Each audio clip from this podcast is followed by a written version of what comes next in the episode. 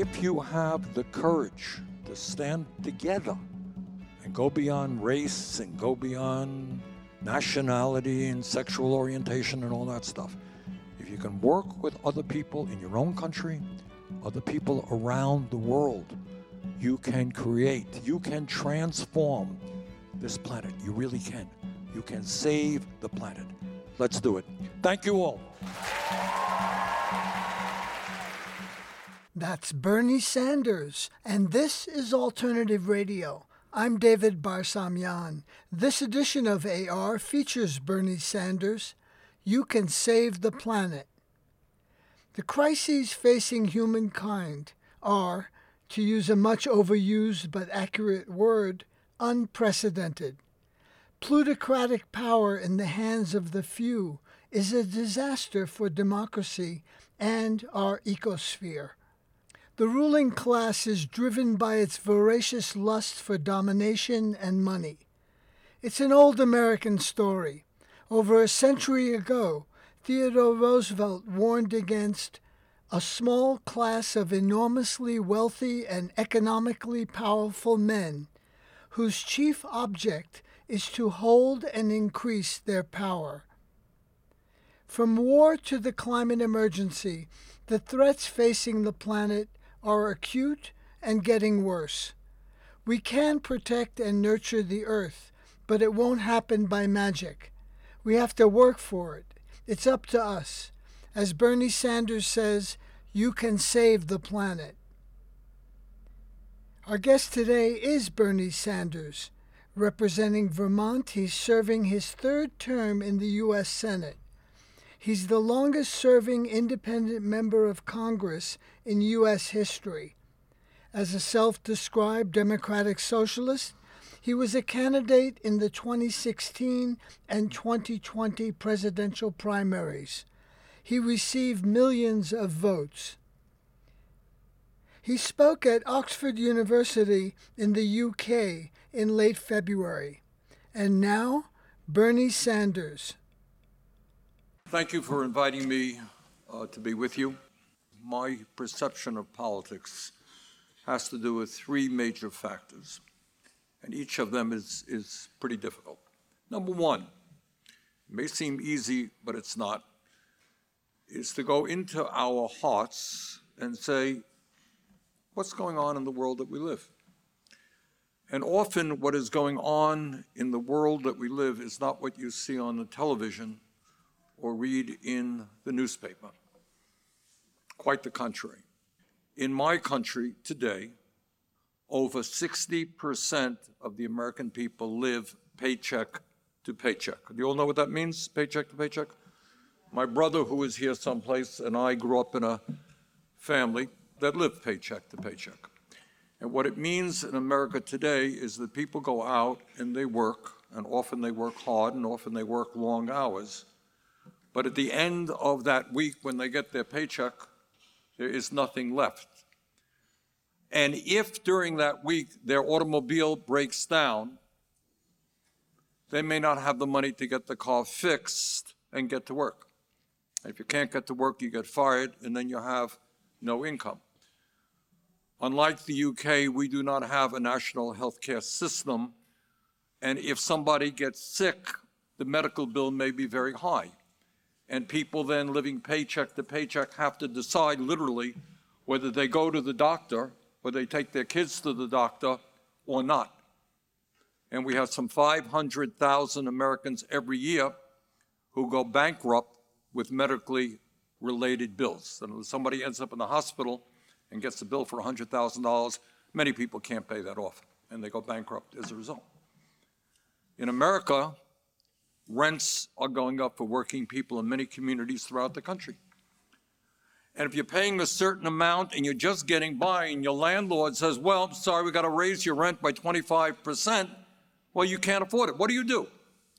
Well, you have to move, go from one apartment to another, and what happens to your child who is in school in the neighborhood? Well, your child has got to get up, got to go into a new school, readjust, and it's kind of hard on the child. Living paycheck to paycheck today, whether it's the UK or the United States, is enormously stressful and which we do not talk about often enough.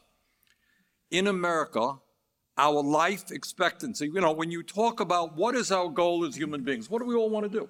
And by and large, most of us want to live long and happy and productive lives, right? Nobody wants to die young. Nobody, you know, wants to sit in front of a TV set their entire lives. Nobody wants to be miserable. Some of us are, but that's not what we want. We want long, happy, and productive lives. But in my country right now, and this is before COVID, COVID has taken its terrible toll all over the world. We've lost over a million Americans. Before COVID, life expectancy in the United States was less than in most other industrialized countries. And in many parts of America, life expectancy before COVID has gone down. Why is that?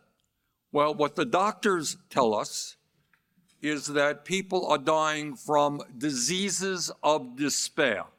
What diseases of despair are about has everything to do with hopelessness. So if somebody had a good job, say you worked in a factory and you're making good wages, and that factory shuts down, maybe it goes to China, maybe it just shuts down for whatever reason, and you get another job at half or two thirds of the wages, if you can't afford health care, if you can't afford to send your kid to college, if you are worried that your children, and by and large in the United States today, in general, the younger generation will have a lower standard of living than their parents. And you look around and you say, My life is going nowhere. My kids' lives may be worse than my life. I am going to take to the bottle. I'm going to drink a lot. So we see a whole lot of people becoming addicted to alcohol, become alcoholics. We are seeing ferocious, horrendous numbers in terms of drugs in the United States. We lost over 100,000 Americans last year from overdoses. And addiction in the United States is a very, very serious problem, which we are struggling now to figure out how to deal with. And in addition to drug addiction and alcohol addiction and tobacco addiction, we are looking at increases in suicide and suicidal ideation. And COVID has, for a variety of reasons, made a bad situation much worse, but it was there even before COVID. So, in the midst of an economy in which we are seeing working class families struggling, and over 60% living paycheck to paycheck, we are also seeing another phenomenon. And that is the people on top in the United States have never, ever had it so good.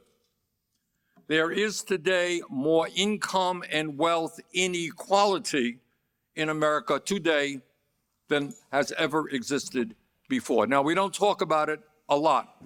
And one of the points is not just to talk about those issues, but to try to explain why we don't talk about those issues.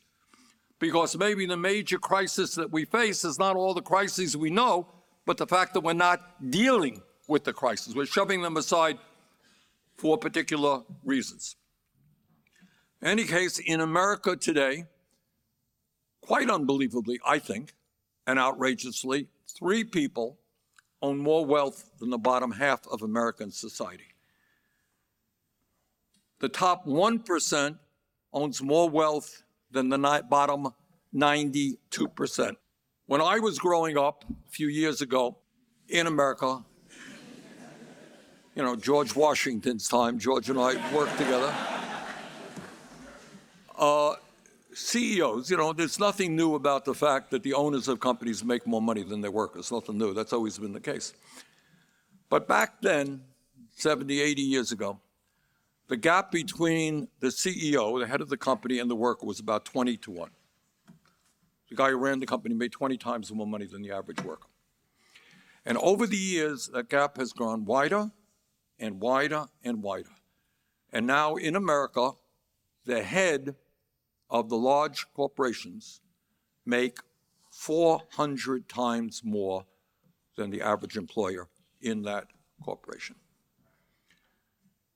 Everybody knows that in America people are angry, and you see, I'm sure, on the television manifestations of that anger. But one reason that people are angry is that if you are a worker in America, you really, in terms of wages and income, have gone almost nowhere in the last 50 years. And here is an astounding fact which is not talked about terribly much. And that is, in the last 50 years, as all of you know, there has been a revolution in technology. I was mayor of the city of Burlington in 1981. That's when I was elected. I served through 1989. When I walked into City Hall as mayor, there were no computers. None. There were no printers. There certainly was no email. So there has been a revolution over the last 40, 50 years in technology, which has made every worker in the United States and the UK significantly more productive.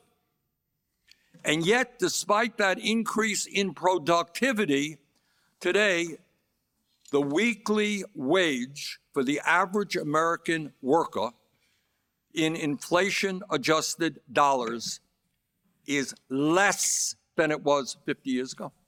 Got that? Great increase in productivity in real inflation accounted for dollars. People are earning less. There was a study done by the RAND Corporation, which is certainly not a left wing group. and what they said is that over the last 50 years in America, there has been a 50, 50 trillion dollar redistribution of wealth from the bottom 90% to the top 1%. So, what we are looking at is a country in which the people on top have never had it so good. The middle class is shrinking, the working class is struggling, and at the bottom of the ladder, we have in America today over 500,000 people who are homeless. I, I, make the point that healthcare, the healthcare crisis in America, in terms of its unaffordability, in terms of the fact that over 60,000 people a year die because they don't go to a doctor on time because they can't afford to, is part of the overall crisis. So you have, again, people on top never, ever, ever done better, middle class shrinking, working class struggling, people in the bottom in very serious trouble. We had a lot of kids in America who literally go hungry, and we're trying to deal with that in a variety of ways. But that is the current reality. Now, what else is going on in the economy in America? And I'm sure the there are overlaps, similarities here in the UK. We are different countries, and many things are different, but there are many similarities as well. Now, the other important fact in terms of what's going on in the United States is an increase, significant increase in concentration of ownership. What I mean by that is there was once a time in America and around the world, somebody started a business, he had a business, you had a business, somebody had a business. What has gone on in recent years is large corporations have bought up other corporations and then consolidated with other country, uh, corporations and merged with other corporations so that right now in our country, in sector after sector, whether it is agriculture, whether it is Wall Street and financial services, whether it is media, whether it is transportation, in virtually every sector of American society, we see a handful of large corporations dominating that sector, which makes it much easier if there is no real competition to engage in price fixing, which is exactly what's going on. Now, in America today, we have inflation not quite as bad as it is for you. We believe the studies that we have seen is that over half of the cost of inflation has nothing to do with the war in Ukraine, has nothing to do with the breaking down of supply chains from China or whatever. It has everything to do with corporate greed. And what these large corporations have done is use the war in Ukraine, use the breakdown in supply chains, which is real and has an impact, They use that as an excuse to jack up their prices. So in America, our people have paid very, very high prices for gas at the pump. Well, it just turns out that ExxonMobil made $200 billion in profit last year.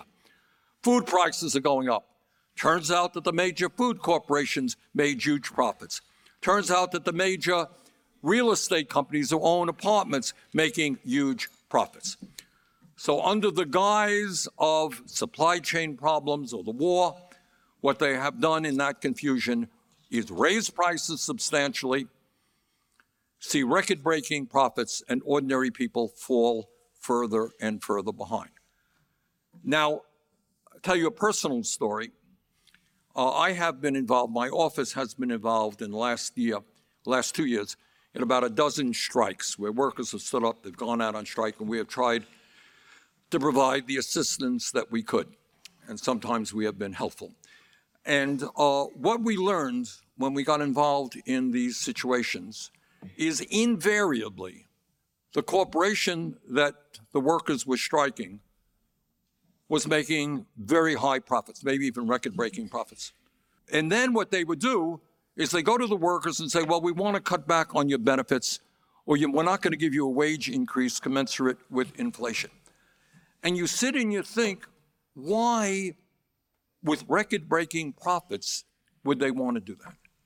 And it's case after case. I'll never forget, there were women in California, mostly women, were working in a large bakery owned by a billionaire family. And their demands were minimal, minimal. And the company fought them and fought them. I think the workers eventually won, or won most of their demands. And you began to realize two things. Number one, it wasn't the money, they could afford the money, it was the power. It was telling workers in a union, you think if you stand up and you oppose me, you're going to get something. Got news for you. I got the power, you don't.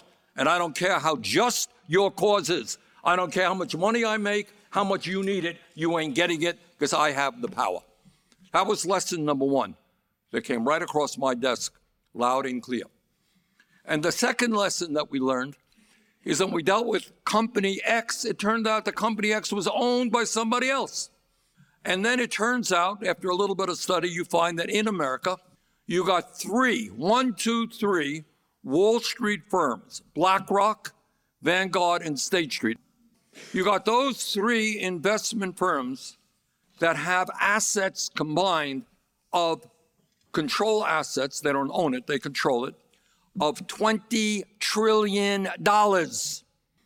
They have ownership all over the world. And it turns out that in the United States, they control, they are the major shareholders. They don't control, they are major shareholders of 95% of the S&P 500. So when you talk about power and you talk about concentration of ownership, you got three Wall Street firms combined that are the major shareholders in 95% of the major corporations in America. A few thousand people make incredible economic decisions. So that's concentration of ownership. And then the third concern that I have about the role that big money is playing in America has to do with our political system, which is different than your political system. Some years ago, the Supreme Court of the United States, which, as many of you know, is now a very right wing court, they cast the decision called Citizens United. And essentially, the case was people in an organization called Citizens United came together and said, look, we want to put money into the political process. We are American citizens. We believe in freedom of speech, and we want to express our speech in elections. And right now, they said, there are laws there which limit how much money we can spend. And therefore, these laws are denying us Americans our freedom of speech, which is protected by the Constitution. And the Supreme Court said, You're right. You are able to buy democracy. You're able to buy elections. That is your constitutional right. So, what happened out of that decision came what is called super PACs. I don't know how many people know what they are. PACs are a political action committee. And a super PAC is a, a different type. It's an independent, so to speak, uh, committee. And right now in America, billionaires can contribute as much money as they want, often without disclosure, into this committee, which will then buy ads and do all kinds of political work to defeat candidates that the billionaires don't like and to support candidates who they do like. So we have in America today the best democracy that money can buy. And it is a very serious problem. I'm going to give you an example, personal example, if you like. Over the last number of years, I have worked very, very hard to try to elect young progressives to the U.S. House of Representatives, and we've had some success. And what the moneyed people are now doing, very consciously, everybody knows it, they have formed a super PAC to make sure to try to defeat those candidates. Often those candidates, often our people who we elected are young people of color, often women of color. But they are standing up in Congress for working people. That is making the big money interests uncomfortable. And what they want to do is show as an example that young people coming from working class backgrounds who are fighting for working class people cannot succeed. And they're going to spend millions and millions of dollars trying to defeat those people. So that is what we are dealing with in terms of politics. Very wealthy people having an enormous impact over the political process. Last issue that concerns me, and that is the role of media in American society. Now, media is different than your media. In America, there are eight major media conglomerates that control about 90% of what the American people see, hear, and read. About 90% of the content that people get exposed to comes from eight major media conglomerates, owned by, obviously, very, very wealthy people. Now, in America, we don't have censorship. I get on television every other day and so forth. But what you do have is a situation where almost all of the media limits itself in the kinds of questions and issues that are allowed to be discussed. And one of the points that we make is what real politics is as opposed to media politics. And I want you all to appreciate that. Media politics has to do with polling, it has to do with gossip, it has to do this person doesn't like this person, and this person is upset about this. And look at the dumb thing that member of Congress said. That doesn't mean anything to anybody. The real issues, i.e., what is happening to working people and why, they are almost never discussed. And they're never discussed because the people who own the society really don't want that discussion to take place. Do you think the billionaire class, the ruling class of America, wants a discussion on the grotesque level of income and wealth inequality? Do they want a discussion as to why so many of our people are living paycheck to paycheck? Do they want a discussion as to why in America we spend twice as much per capita on health care as you do in any other major nation on earth, and yet we have 85 million people uninsured and underinsured? Do you think they want that discussion? They don't. So politics then becomes like a reality TV show. It's gossip, it's humor, it's stupidity, it's a lot of things, but it is not a substantive discussion about the issues facing the American people. Okay, where do we want to go? Because politics is not only understanding about where we are today, equally important, it is having a vision for the future that goes beyond tomorrow. So we are in a world today, in major nations like the United States and the UK, we have extraordinary wealth.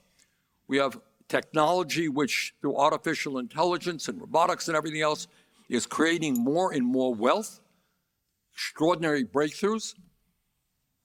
The question that we should be asking ourselves is not whether we cut programs, is not whether we deny workers the income that they need. The question that we should be asking is why aren't we living in a society in which all of our people have a decent standard of living? Is that a utopian vision?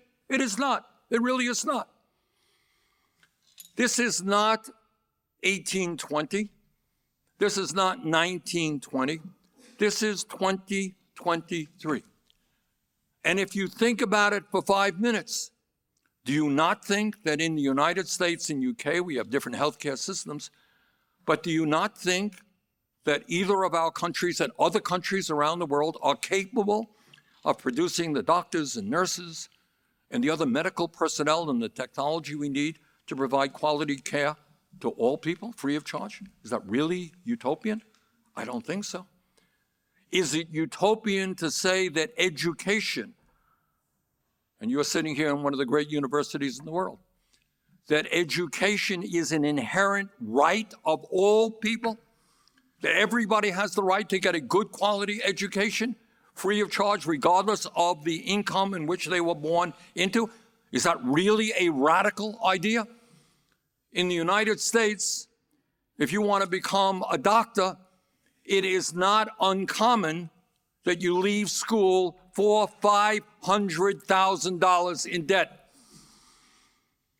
If you are a minority kid coming from a family that doesn't have a lot of money, not unusual that you will leave college forty, fifty thousand dollars in debt, and you got to figure out how you're going to pay off that debt over the years. Do you think it is really a radical idea to say that education should be a right of all people and not just a privilege? Picking up on a very important speech that President Franklin Delano Roosevelt, one of our great presidents, gave in 1944. Now, 1944, as you all know, was the midst, the ending of the World War and everybody's attention was on the war. And what he said in that speech never got really a whole lot of attention. But it was a very radical and profound speech.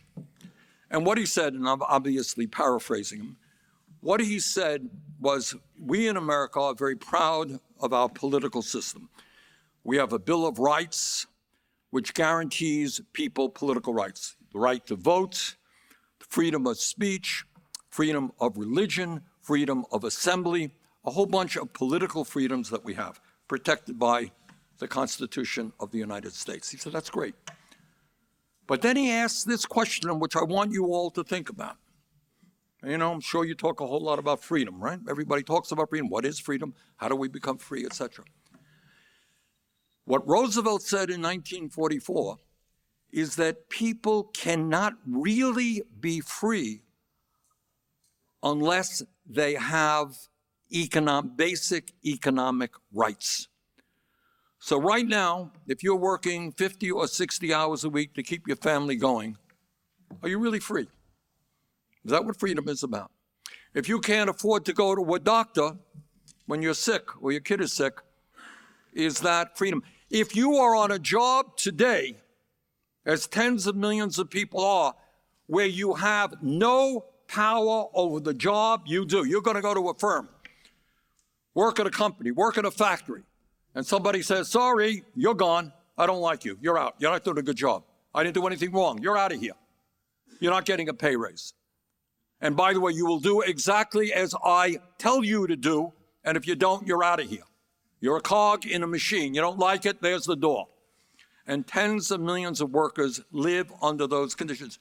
Are you free in a deep sense, when you go to a job that you hate and you're doing that job for one reason, you need the income to stay alive. So this is the year 2023 with all kinds of technology, all kinds of wealth. And it is time for us to rethink many of those issues, to understand that in the world today, if we use the technology out there appropriately, we can provide a decent standard of living for all people. And that's the challenge that we face.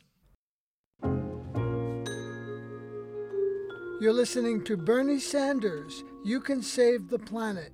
This is Independent Alternative Radio. For copies of this program, call us 1 800 444 1977. That's 1 800 444 1977. Or go online, our website, alternativeradio.org. That's alternativeradio.org. All of you are aware of the explosion and, and uh, increase in the utilization of artificial intelligence and robotics. Who will make the decision as to who benefits from that explosion in technology? Nobody denies that in America, I'm sure it's here as well, that over the next 20, 30 years, tens and tens of millions of jobs are going to be ended. People will no longer be able to do the work they're doing today. Who makes that decision and what happens to those workers who are displaced? So if a, ro- uh, if a robot comes in and does your job, does that mean it's really good news because your work week is going to go down from 40 or 50 hours down to 20 hours? Are you going to benefit from that? Or do the people who own the technology be the only beneficiaries of that? Where is that discussion? Who makes those decisions? This is about creating a vibrant democracy where workers have a say in the future of this country, which is certainly not the case right now. All right, I've talked probably longer than I meant to. I think I raised one or two issues. Uh, and I would be um, more than happy to take questions. I'm not sure how we should proceed here, but, uh, uh, but thank you.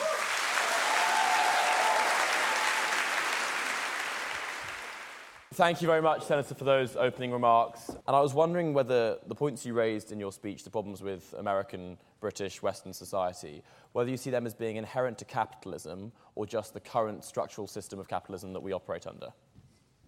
Well, I think they are inherent, but I think there is zero doubt that they have become much, much worse in recent years. I think what we're seeing on the part of the ruling class, and it's important, I use that word advisedly. You see, it's kind of like an unkind word. Why are you saying that? I'm saying it because it is true. There is a ruling class that has enormous wealth and enormous power over almost every aspect in our lives. Now, the media doesn't use that term but I think it is important that we do use that term. And what I think has happened over the years, and I can't quite tell you why it has happened, is many of these people have become literally addicted to money and greed. All right, everybody here wants to make money and everybody here wants to have a good standard of living. That's kind of natural. We all do. But there is something going on now where people who have billions of dollars more money than they can spend and their families can spend in a hundred lifetimes. They think they need even more.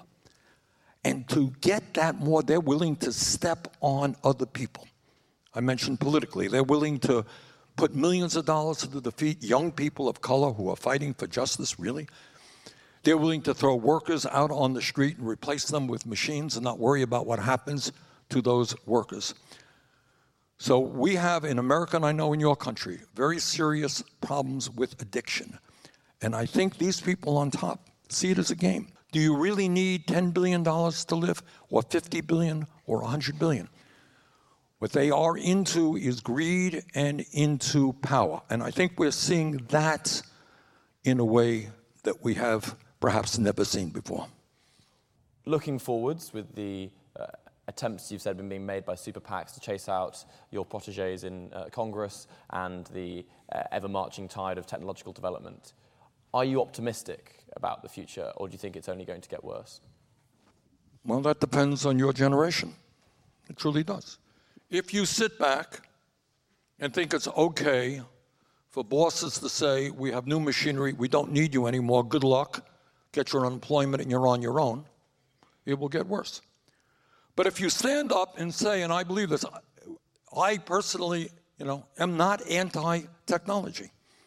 John Maynard Keynes, back in the 1920s, he said, look, technology is going to develop. The day is going to come when people only have to work 20 hours a week. Is not a bad thing? I don't think it's a bad thing.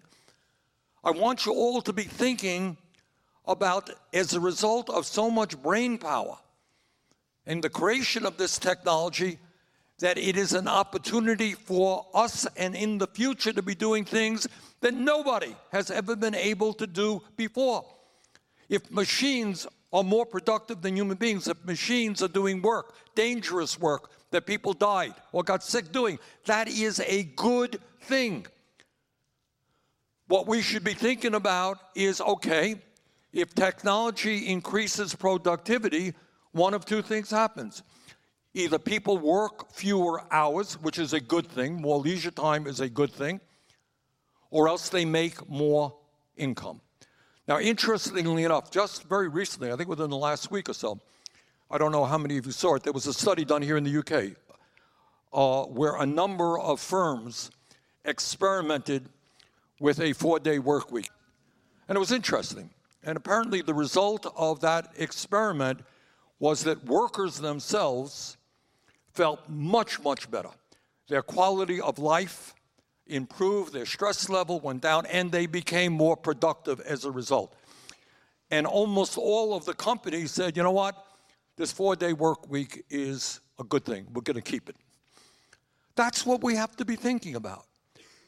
It is not acceptable. This is what power is about and what you have got to stand up to. It is not acceptable for some billionaire to say, look, we got A, B, and C technology. Sorry about what it does to your life. You're powerless. I made that decision. And if your life is disrupted, so what? Not my problem. It is your problem. And what you have got to say is technology is great, but I want it to benefit us, not just make more profits for the people who own the technology. What do you think the single most important thing people of our generation can do to prevent the future from getting worse? Well, one of the issues that I know everybody is thinking about that I didn't even mention is climate. So, overriding everything else, I suspect that many of you are worried about the kind of planet that you and your children and grandchildren will be living in. And I want to say a word about that. You all know enough about climate. I don't have to talk about the dangers of climate. I suspect you all know that. But I don't know if you know this. If somebody walks into a shop in London today, has a gun or doesn't have a gun, and robs the store, everybody says that person committed a criminal act, right? Should be punished. Bad thing. We all agree on that. How many of you know that over 60 years ago, the scientists at the major oil companies understood exactly what fossil fuel would do to the planet. And they went to the leaders of the company and they said, Look, we are producing a product which brings carbon emissions. Carbon emissions are going to warm the planet, and we think really bad things are going to happen. Now, everybody makes a mistake. I make a mistake, you make a mistake. 60 years ago, scientists told the leaders of the fossil fuel industry what carbon emissions would do to the planet. And you know what they did? They lied. What they ended up doing is funding organizations in America, and I expect around the world, that said, well, we're not sure about climate change. Maybe right, it may be cyclical, it may be natural, it may be what happens every five million years. We don't know. They lied. They did know. So, one of the things I want you to think about and think hard if a kid robs a store, that's a criminal activity. How do you define a CEO of a fossil fuel industry who knowingly allowed the continuation of the production of carbon emissions to destroy the planet? Is that guy a wonderful businessman? ExxonMobil made 200 billion last year.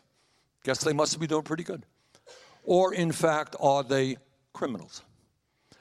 What do you refer, or how do you deal with the heads of large pharmaceutical companies who sometimes, in the case of the United States, with government aid, come up with great drugs that save lives?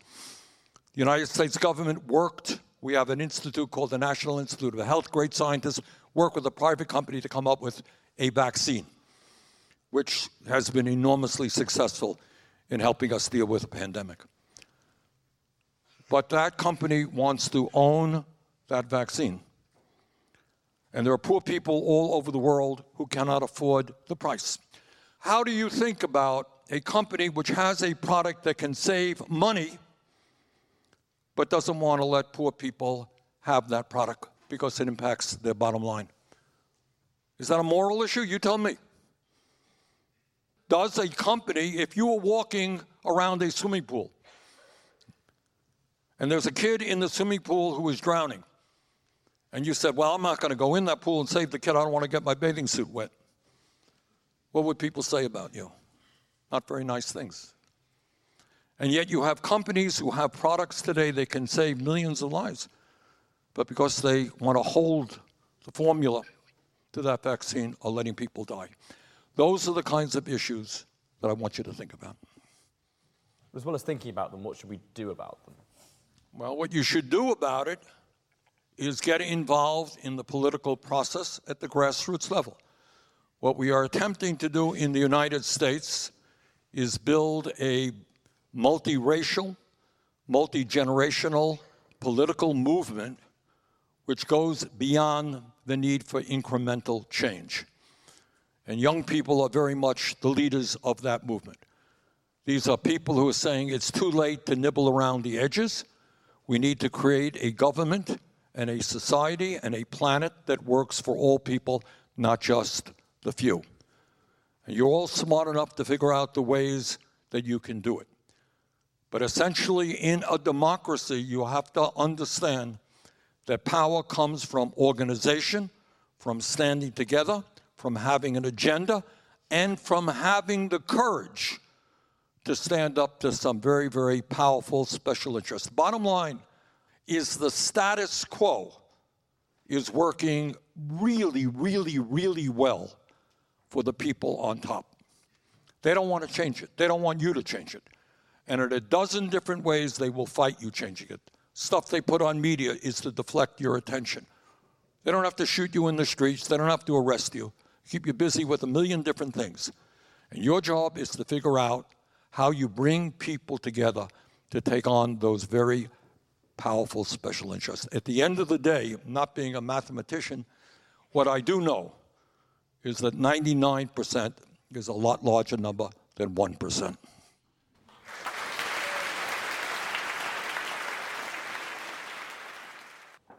In the two elections in which you stood for president, we saw firsthand the power of social media when it comes to elections, particularly Twitter, which Donald Trump built a massive following. Now, we've also seen a billionaire use his capital to purchase the entire social media platform. More than ever, it seems that the internet is for sale, and the ownership of the internet is a capitalist system despite being a system that can influence elections all over the world, can influence what people are thinking, believing, how they form communities. What do you think about this ownership of the internet? And do you reimagine a different model for the internet, one that is democratic and one that uplifts marginalized voices? What you're saying is enormously important. And as I mentioned earlier, we have eight media conglomerates in the United States that determine what 90% of our people see, hear, and read.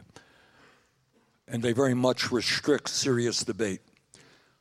There is now growing attention. You know, the technology has moved so fast and the internet has moved so fast that Congress in the United States is now just beginning, just beginning to figure out how to deal with it. You know, our friend Elon Musk took over Twitter, and his friend Jeff Bezos owns the Washington Post, and other billionaires own media in America.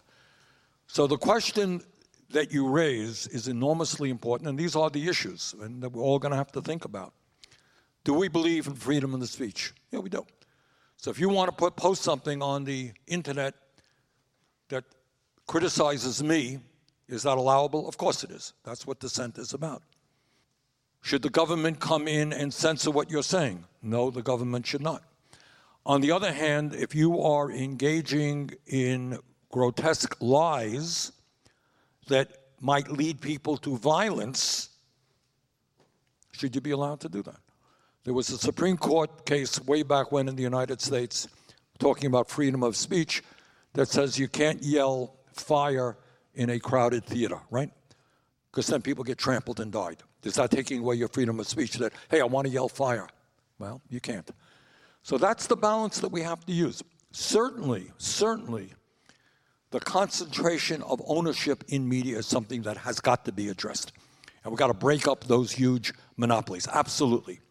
Now, in addition to the issue that you raised, there's another issue going on in America, I think maybe not so much here. And that is there used to be many, many newspapers all over America, including papers that covered small towns and communities. And those newspapers were supported by local advertising, right? So the local supermarket, local bank advertised, the owner of the paper made money and talked about what the local school board or city council was doing. Because of the internet and the advertising that goes to the internet, many of those small papers are going out of business. So you have throughout America what we call media deserts. There is no media to talk about what's going on, what the mayor is doing, the city council, the school board. How do we address that problem? Which means you need not to have the government run that media, but public funding to allow people in a democratic way to run that media. So I think there has to be public money through independent democratic ways to educate people and allow people with different points of view to express them. That's a very good question. Not a great answer, but thank you. I've been a big fan of technology, automation, robotics. Um, as you said in your speech, everything is going towards process automation, robots, and co. And I believe in your Face in the Nation interview that you had, you talked about robot tax, which Bill Gates has also advocated. What are you thinking in terms of robot tax? Is it going to be similar to a South Korean type robot tax system? Or what do you mean about that, really? I think that's one of the ideas that's out there. What you do not want to do is literally provide incentives for corporations to lay off workers. Robots may need maintenance, but they don't get sick, right? So it's cheaper to maintain a robot than a person who needs to take time off, maybe when they have a baby, when they get sick, and all that. And right now, what we do is we provide financial incentives to company to develop that technology so they can then lay off workers. So I think a tax on robotics is one idea, but there are many other ideas that we have got to be dealing with. Let me tell you something. I don't know if any of you uh, saw it, and it was really scary. So a writer from the Times sits down and talks to a chat box, chat box turned out to have the name of Sydney. And he's chatting with Sydney, who's enormously articulate. And in the middle of the discussion, Sydney says, I love you. so the writer says, Well, thank you very much, but I'm happily married. And Sydney says, Your wife does not love you. No, not laughable. Artificial intelligence accumulates all of the information that's on the internet. It knows a zillion times more than the smartest person in this room can know. He may know, in fact, what his wife is writing or whatever, although he claims his wife does love him. I'm happy to hear that. But, but, this is just the beginning. There are machines out there that are accumulating information that come from billions of people. So we are looking at some very challenging times from artificial intelligence and from increased efficiency through robotics and through other means. Taxing robots is one small part of the solution. The bottom line here is every person in this room, in this country, in this world has got to be involved in making sure that technology works for us and not just the few. All right, and there's so many wonderful things. There was a, I read somewhere recently that you have artificial intelligence now, which can read, you know, X-rays much faster and more effectively than doctors can. That's a good thing. That'll improve our healthcare system. So we got to utilize what's out there. We got to fight what is negative, but mostly we have got to make those decisions, not just the people who own the technology. You've spoken about the importance of grassroots level activism. You're far from where your constituents usually are. What role do you see international collaboration playing in these fights oh, for a more just world? Good. International collaboration. Right. Yeah. For better or for worse, the world is obviously becoming much smaller. And I was so furious, almost on a personal level, at what Putin did in the Ukraine, not just because of the terrible destruction that the people in Ukraine are experiencing, not just because of the loss of tens of thousands of young men in Russia, which is all a horror into itself. But you know what else that invasion did? at a time when we are trying to bring the world together, at a time when, you know, Russia had been run by the Soviet Union, we had a terrible Cold War for forever. We were in opposition to China, and suddenly those things were breaking down. The United States was working with China, working with Russia, and now what you're seeing is a growing Cold War between the United States and China, and obviously a terrible situation with Russia. Just think for a moment how are we going to deal with the crisis of climate if you have a world that is divided and not cooperating? The United States is the number two carbon emitter in the world. China is number one. Russia does its share. Europe does its share, etc., etc. We are investing a lot of money in transforming our energy system. And you're talking about it and doing that as well. It ain't going to work unless every country on earth, certainly the major emitters, are evolved in that together. So on this one, the future of the world is at stake. Whether you like it or not, we are all in this together. Climate change is going to be a disaster for China. Some of their major cities will be underwater. It will be a major disaster for the U.S. You have last summer some of the hottest days in the history of this country, right? Drought, flooding, extreme weather disturbances. That is what we are looking at as a planet. So you asked me about international cooperation. That must be the case. I'll give you another example, and that is the pandemic. Pandemic is not a British issue. It's not an American issue. It is a global issue. And we're going to have to come up with ways to do a better job in fighting the next pandemic. Turns out that China is doing some really good research in that area. We've got to cooperate with them and with other countries. So one of the challenges that you face, you know, historically, I see it right in front of me every day as a United States Senator. There have always been people in your country, in my country, and around the world, for whatever reason, who are nationalistic. America first. You know, the UK, you know, the British Empire first, and all that stuff, all right? Well, we got to get over that. And we're going to have to figure out how we work with people together uh, all over the country because, in fact, if we don't solve climate, if we don't prevent another pandemic, there's going to be massive, massive suffering. Let me just conclude. I know I've probably, my wife, where's, where's Jane? Jane, you here somewhere? Here's my wife. And she always tells me that we have to end, give out Prozacs at the end of my speeches because I thoroughly depress everybody. Suicide rates go up, everything. And I, I don't want to do that, despite everything that I've said. and that is in my country, and I know it's true in your country, and I see it in this room right here. Your generation, your brothers and sisters in the United States and all over the world, your generation is in many ways the most progressive generation in the modern history of this country. Your generation is more anti racist, more anti sexist, more anti homophobia, more anti xenophobia than any generation in modern history. You are smart. And if you have the courage to stand together and go beyond race and go beyond nationality and sexual orientation and all that stuff. If you can work with other people in your own country, other people around the world, you can create, you can transform this planet. You really can. You can save the planet.